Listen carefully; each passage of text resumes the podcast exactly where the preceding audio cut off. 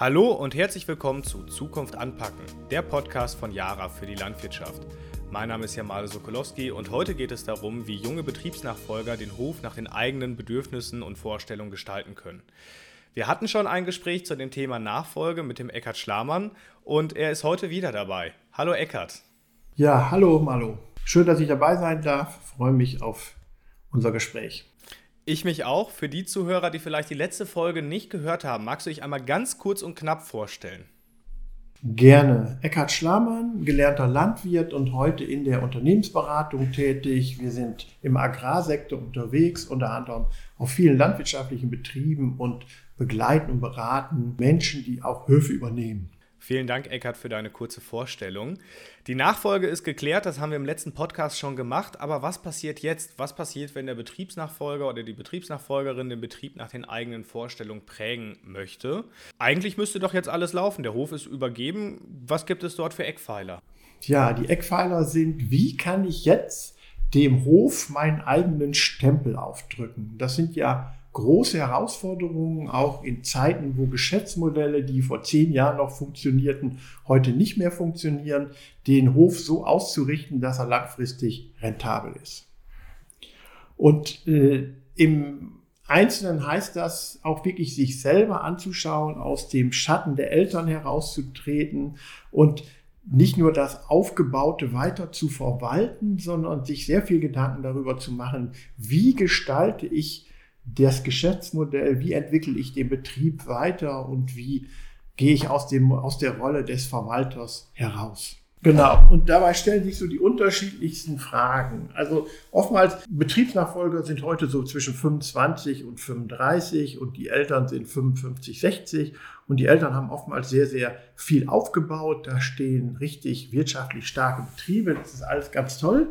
Und trotzdem auch die Frage, wie geht das damit weiter? Mache ich das jetzt so oder werde ich noch ein zusätzliches Standbein daneben stellen und vor dem Hintergrund muss ich mir selber eine Menge Fragen stellen. Welches Geschäftsmodell passt zu mir und wirft gleichzeitig auch langfristig Gewinne ab? Wir wissen alle, wie schwer zum Beispiel jetzt aktuell es im Bereich der Schweinehaltung ist und von daher muss man da auch bereit sein, komplett nochmal neu zu denken, die Ressourcen anzuschauen, die der Betrieb hat, die Ressourcen anzuschauen, die ich habe. Und das ist überhaupt nicht langweilig, sondern für jede junge Nachfolgerin, für jeden jungen Nachfolger einfach eine große Herausforderung. Eine weitere Frage ist einfach auch, wie organisiere ich die Arbeit und die Arbeitsprozesse, sodass ich nicht in die Arbeitsfalle tappe. Also tendenziell ist die ältere Generation ja eher bereit, sich so diesen Arbeitsprozessen zu unterwerfen. Und das ist bei Jüngeren Gott sei Dank nicht so. Die haben andere Ansprüche. Und auch da braucht es natürlich ein gutes Überdenken der gesamten Arbeitsprozesse. Und noch eins abstrakter gesprochen, finde ich neue Organisationsformen, die in gewisser Weise auch revolutionär sind, äh, für den Betrieb heraus eine, eine neue Form zu finden, über Kooperationen, über Aufbau von neuen Geschäftsbereichen. Die Sehnsucht bei Hofnachfolgerinnen ist auf jeden Fall da. Oftmals ist die Frage, wie geht man es an? Es gibt also eine ganze Menge an Themen, die auf den Nachfolgenden zukommen. Fangen wir doch ganz vorne an und zwar bei der Vision oder vielleicht noch ein bisschen früher erstmal bei der Idee. Wie finden Nachfolger die Ideen, den Hof weiter selbst zu entwickeln? Was gibt es dort für Arbeitsmethoden? Ach ja, das ist eins der größten Herausforderungen überhaupt, weil auf Höfen hat man ja über Generationen immer relativ ähnliche Geschäftsmodelle gehabt. Die haben sich natürlich immer der Zeit angepasst, aber heute sind wir in einem Zeitgeist, wo das alles nicht mehr ausreicht, sondern wo man, wie eingangs schon gesagt hat, diesen eigenen Stempel braucht. Und diesen eigenen Stempel dem Betrieb aufzudrücken, hat auch sehr viel damit zu tun, sich mit sich selbst auseinanderzusetzen. Was sind meine Stärken, was macht mir eigentlich Freude, in welchen Bereichen bin ich auch im Flow, wo vergesse ich die Zeit? Und das sind viel wesentlichere Fragen am Anfang auch für junge Menschen als nur die Frage, wo kann ich schnell Geld verdienen. Aus meiner Beobachtung sollte man diese relativ quälenden Fragen, wer bin ich, was kann ich, was macht mich aus, sich dafür genügend Zeit nehmen und die Frage jetzt auch dazu, wie kommt man dazu, sich mit sich selbst zu befassen? Und da ist einfach der Klassiker immer wieder, verlasse bitte den Hof, konfrontiere dich mit anderen Geschäftsmodellen, besichtige andere Höfe, fang an, auch durchaus mal länger den Hof zu verlassen, Auslandsaufenthalte. Aus meiner Beobachtung waren auch Viele Leute haben über die Karl-Duisberg-Gesellschaft vor 30 Jahren mal Impulse gekriegt in Amerika, die nachher dazu geführt haben, Betriebe ganz anders zu sehen und weiterzuentwickeln. Dann der Aspekt auch durchaus Seminare zu besuchen. Es gab da und es gibt auch heute noch diese Busschulung, Bauern- und Unternehmerschulung, wo man im Kreise von Gleichgesinnten sich sehr viel Gedanken macht darüber, wer man ist, was man für Ideale und Ziele hat darüber hinaus auch diese tollen Seminare bei den Landvolk-Hochschulen, diese Winterseminare, alle die, diese Formate führen dazu, dass ich mich selbst in Frage stelle und über mich selbst Gedanken mache. Das ist sicherlich ein anstrengender Weg, nur wenn man den irgendwann geht, macht er auch sehr viel Freude und führt auch zu Erkenntnissen, wie man seinen Betrieb eher individuell gestalten kann. Und gerade dieses Feedback, was ich da bekomme von, jetzt zum Beispiel, wenn ich in Seminaren bin von anderen Seminarteilnehmern oder wenn ich Freunde frage, wie seht ihr mich oder wenn ich äh, andere Netzwerke auf meinen Hof einlade und frage, was fällt euch ein zu meinem Hof? Was würdet ihr daraus machen? Das sind immer so kleine Denkanstöße, Klammer auf, so Feedback, die mich dazu führen, mich selbst und mein Geschäftsmodell in Frage zu stellen. Und es gibt so im Englischen diesen Begriff, be different or die, unterscheide dich oder du stirbst. Entweder du bist dann Kostenführer oder du hast ein individuelles Geschäftsmodell, wo du nicht so austauschbar bist. Es ist anstrengend, sich darüber Gedanken zu machen, aber mittelfristig macht es sehr viel Freude und man, dann wird so langsam aus dem Landwirt ein landwirtschaftlicher Unternehmer, der Farm-Based Business äh, agiert. Also von der Farm, von dem, von dem Hof heraus ein Business generiert. Total spannend, diesen Weg zu gehen äh, hat sehr viel mit Nachdenken zu tun, mit Reflektieren, mit Lesen, mit Auseinandersetzen. Und das ist natürlich auch schön, wenn man sowas im familiären Kontext machen kann, wenn man mit der Generation, die übergeben hat, die dann im besten Fall auch mental noch frisch ist und Lust hat, das Ganze mit weiter zu gestalten, wenn man mit denen gemeinsam auch eine solche Hofesvision entwickelt, auch mit dem Lebenspartner eine solche Hofesvision entwickelt. Das gibt sehr viel Energie und äh, da braucht es auch so ein emotionales und kommunikatives Feingefühl, die Leute die Familienmitglieder mitzunehmen, zu beteiligen, dass die auch mitdenken können und alles raus sehr, sehr spannende Aspekte. Ich höre da jetzt raus, also den wahren Königsweg gibt es nicht, sondern es ist wirklich ein langanhaltender Prozess, auch seine Vision immer wieder nachzuschärfen oder natürlich auch anzupassen. Wo sind denn die Herausforderungen bei der Umsetzung seiner eigenen Vision, vor allem wenn man mal an die übergebende Generation denkt? Ja, wie eben schon so leicht angedeutet, natürlich die sehr große Herausforderung, dafür zu sorgen, dass man die übergebende Generation nicht gegen sich kriegt. Wenn man jetzt eine total absurde Idee für den Betrieb hat, die so den Werten der übergebenden Generation widerspricht, kann das natürlich schnell zu Unmut führen. Deswegen, deswegen der Appell, auch frühzeitig die übergebende Generation mitzunehmen, einzubauen, denen auch Mut zu machen auf Veränderungen, auf Change-Prozesse, die überall laufen und die auch völlig normal sind. Das ist das Wesentliche, die einfach auch mitzunehmen. Und um nochmal praktischer zu werden, die übergebende Generation braucht auf jeden Fall eine erfüllende Aufgabe, die die Betriebsabläufe im besten Fall unterstützt, aber nicht stört. Oder noch klassischer gesagt, so übergebende Generationen sind oftmals in allen Bereichen, können sich schlecht raushalten. Und da ist auch ganz wesentlich dann auch dafür zu sorgen, dass die Bereiche klar getrennt sind. Was macht der Lebenspartner, was macht der Übergebende, dass das klar ist und da man sich nicht gegenseitig reinfuscht in diese Arbeitsprozesse. Und dann, wenn man noch konkreter an dieses Zusammenleben auf dem Hof denkt, ist es natürlich auch wichtig, die Wohnsituation so zu klären, dass man unterschiedliche ja, Wohnräume hat. Früher war es ja normal, dass zwei, drei Generationen unter einem Dach lebten. Das ist heute ja Gott sei Dank höchst selten der Fall geworden gibt so diese gute Empfehlung zwischen der Wohnung der Älteren und der Jüngeren sollte immer eine Mantellänge sein. Also man sollte sich einen Mantel anziehen, wenn man zum, zur übergebenden Generation gehen sollte oder umgekehrt. Und auch das ist wichtig, dass diese Visionen wahr werden. Je mehr Distanz auch da ist in der räumlichen Situation, umso leichter wird es für alle. Und das sind oftmals die, wenn es die männliche Situation übernommen hat, der, der männliche Nachfolger, dann ist das oftmals ja klar, dass man sich äh, bei Muttern am Tisch wohlfühlt, ist aber dann, wenn die Lebenspartnerin dazukommt, oftmals eine sehr große Herausforderung, weil die ja auch zu Recht eine neue Familie gründen will und nicht dabei zugucken will, wie der Ehemann ständig noch bei der Mutter zum Essen unterwegs ist. Eine weitere große Herausforderung ist dann, wie führe ich auch meine eigene Familie? Wie führe ich eine gute Partnerschaft? Auch das hat viel damit zu tun, den Betrieben eigenen Stempel aufzudrücken und sich auch aus der Ursprungsfamilie zu emanzipieren. Also, wie du merkst, auch da ist es hochkomplex, hat sehr viel mit Persönlichkeitsentwicklung zu tun und braucht immer wieder ein ein Nachdenken, ein Nachschärfen, wie führe ich andere Menschen, wie führe ich mich selbst und wie entwickle ich ein Business Case, was mir langfristig Freude macht und wo ich auch richtig Geld mitverdiene und komplett drin aufgehe. Das hört sich ja alles erstmal ganz gut an. Was ist denn, wenn die übergebene Generation sich damit abgefunden hat, beziehungsweise auch alles zulässt und die jüngere Generation alles ausprobieren lässt?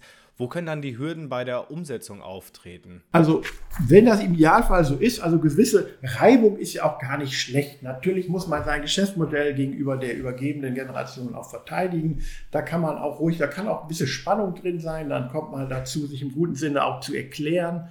Äh, Im Grunde genommen, die die Kunst ist dabei, irgendwann, je stärker man den Betrieb selber im Griff hat, das eigene Geschäftsmodell weiterzuentwickeln. Und das hört sich immer so leicht an, ich mache mal was eigenes.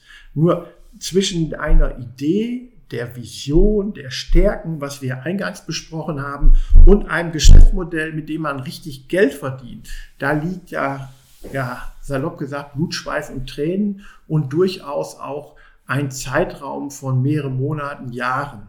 Das geht nicht von heute auf morgen. Und die größte Herausforderung ist einfach, dran zu bleiben, das Geschäftsmodell weiterzuentwickeln, sich ein Umfeld zu kreieren, was einem auch Mut macht, diesen individuellen Weg weiterzugehen und äh, das Ganze immer wieder nachzuschärfen. Und äh, das ist Unternehmertum live. Und ich glaube, viele Landwirte heute sind mehr und mehr Unternehmer. Und das macht Freude, dann auch nachher die Erträge zu haben, wenn man den Hof nach seinem eigenen Gusto gestaltet hat und immer wieder systematisch weiterentwickelt, in welchen Bereichen auch immer. Hast du da an der Stelle vielleicht einen guten Tipp für jemand, der seine Ideale verfolgen möchte, aber merkt, dass er immer wieder auch scheitert an bestimmten Stellen. Ja, also simpel, so die, das ist dann so die Qualität des Dranbleibens. Also viele Leute haben Ideale. Wenn man die Leute auch im Einzelcoaching fragt, was hast du für Ideale? Sie haben Ideale, aber sie haben nicht die Stärke, dran zu bleiben. Und ich glaube, Landwirte oder ich bin selber Landwirt, haben so die, auch diese Fähigkeit, Dinge zu Ende zu bringen, die Mut, den Mut und die Konsequenz, den angefangenen Weg auch zu Ende zu gehen. Also bevor die Ernte nicht drin war, konnte man nicht aufhören. Und diese, so im Englischen, diese Finisher-Qualität ist ganz entscheidend, äh, nicht aufzugeben, sondern langfristig zu denken und auch mit Rückschlägen zu leben, das genügende Selbstvertrauen zu haben und eine Zielklarheit im Grunde genommen auch über Jahre an Geschäftsmodellen zu arbeiten. Das ist das A und O. Und dazu gehört immer wieder ein inspirierendes Umfeld. Und da kann die eigene Familie inspirierend sein oder sie kann einem auch das Leben schwer machen. Also wenn da noch ungeklärte Generationskonflikte sind, dann nimmt einem das eher Energie, als dass es einem Energie gibt. Und da hatten wir im früheren Podcast schon mal drüber gesprochen, wie wichtig es ist, auch diese Nachfolge so anzugehen, dass mh, hm, eine Harmonie im Familiensystem als Ergebnis da ist. Eckert, das hört sich nach einem relativ langen und intensiven Prozess an. Das ist es auf jeden Fall, aber es steht nirgendwo geschrieben, dass das Leben nur leicht ist. Dahinter steckt sehr viel Selbstreflexion, Auseinandersetzung mit sich selbst, mit anderen Unternehmern, mit anderen Modellen. Und ich finde es immer spannend, auch wie viele junge, fitte Leute heute Höfe übernehmen, die auf der Höhler waren oder an der Fachhochschule oder an der Uni und die auch heute bereit sind, die Pfade der Eltern zu verlassen und sich neu zu definieren. Aber du hast komplett recht. Das ist lang, das dauert lang, das ist anstrengend. Äh, dahinter ist aber ein wunderschönes Ziel ja landwirtschaftliche Unternehmerin zu sein und dem Betrieb den eigenen Stempel aufgedrückt zu haben. Jetzt ist es ja so, dass der Betriebsleiter oder die Betriebsleiterin auch ganz spezielle Eigenschaften mitnehmen muss. Du hast gerade schon mal gesagt, so dieses Durchhaltevermögen ist ein wichtiger Punkt. Was für weitere persönliche Eigenschaften muss so ein Betriebsleiter haben? Also vor allen Dingen auch so ein Maß an Resilienz, also durchaus auch ein Maß an Stressstabilität, auch mit Krisen umgehen zu können, eine weitere Eigenschaft ist einfach auch so das Thema, sich nicht mit anderen zu vergleichen. Gerade in der Landwirtschaft ist dieses Thema Vergleiche mit anderen, wer hat den besseren Betrieb, wer hat den äh, größeren Trecker, nach wie vor ein Thema. Und diese Vergleiche mit anderen, die führen immer, wenn man das Bereich der Persönlichkeitsentwicklung mal formulieren darf, ins Unglück. Nicht verbissen äh, sich mit anderen vergleichen, ich will auch so und jetzt baut der einen Stall, jetzt muss ich auch noch, sondern wie Frank Sinatra sagte, I did it my way. Also im Grunde genommen nicht so sehr auf andere schauen, sondern zu überlegen, was passt zu mir, wie kann ich das so kreieren, dass es mir entspricht und dass ich meine Ideale dabei nicht verlasse. Und ansonsten auch das ganze Thema Unternehmertum braucht immer so ein Maß auch an spielerischer Leichtigkeit. Da darf man nicht so verbissen sein. Man darf auch mal Misserfolge haben und sagen, du, ich habe was probiert, das hat auch ein bisschen Geld gekostet, aber ich habe es probiert und es hat Spaß gemacht. Auch das sollte möglich sein, weil äh, unternehmisches Handeln sollte natürlich einer Vision unterliegen, aber auch immer mit Leichtigkeit einhergehen. Das macht das Ganze natürlich auch viel angenehmer für einen selbst, wenn man mit so einer Leichtigkeit und Spaß bei der Sache das Ganze ausprobiert. Was gibst du denn den jungen Betriebsleitern mit auf den Weg? Hast du da noch einen guten Tipp? Einfach die eigenen Vorstellungen anzugehen und sich ein Umfeld zu schaffen, von dem ich wirklich sagen kann, die behindern mich nicht, sondern die fördern mich, die denken äh, in die gleiche Richtung wie ich und auch so eine innere Haltung, ich kann mich auch kritisieren lassen, weil gerade im landwirtschaftlichen Umfeld ist die Sozialkontrolle sehr groß und man bekommt immer sofort Feedback, wenn was nicht läuft und auch von Familienmitgliedern und man braucht schon so ein Maß an innerer Stärke, auch damit umgehen zu können, dass man kritisiert wird. Dankeschön, Eckhard. Ich fasse einmal ganz kurz zusammen. Bevor man überhaupt so einen Hof mit seinen eigenen Ideen füllt, sollte man natürlich auch eigene Ideen haben und die bekommt man vor allem durch den Austausch mit anderen, aber auch durch den Austausch mit sich selbst, dass man in sich reinhört und sich natürlich auch weiterbildet, ähm, sei es auf der persönlichen Ebene oder auf anderen Ebenen. Es ist gut, dass man die ältere Generation auch mit hineinnimmt und dass man auch mit der natürlich spricht. Nicht jede Idee muss die ältere Generation immer gut finden, aber natürlich darf man sich dann dort auch Tipps holen und ein bisschen räumlicher Abstand tut, glaube ich, beiden Parteien ganz gut. Ähm, und natürlich, es ist ein langer Prozess. Es wird nicht von heute auf morgen äh, funktionieren, sondern es gilt das lebenslange Lernen. Man wird immer wieder auch seine Vision nachschärfen müssen. So viel habe ich heute aus dem Podcast mit dir mitgenommen. Hast du noch eine letzte Sache, die du vielleicht unseren Zuhörern mit auf den Weg geben möchtest? Ja, einfach seid selbstkritisch, mit euch selbst auseinander und nehmt das Leben als Geschenk und als ein enorm privilegiertes Dasein, einen Hof bewirtschaften zu dürfen, der auch von der Vermögenssituation aus sehr gut dasteht und den in eurem Gusto kreieren zu dürfen. Das ist nicht selbstverständlich, das ist ein enormes Geschenk. Und wenn man ein Geschenk in die Hände kriegt, dann sollte man es auch formen. Also formt eure Betriebe und das beginnt damit, euch selbst zu definieren. Eckart, da waren heute wirklich viele gute Tipps drin. Ich danke dir für dieses tolle Gespräch. Gerne, hat mir sehr viel Freude gemacht. Das kann ich so auch zurückgeben.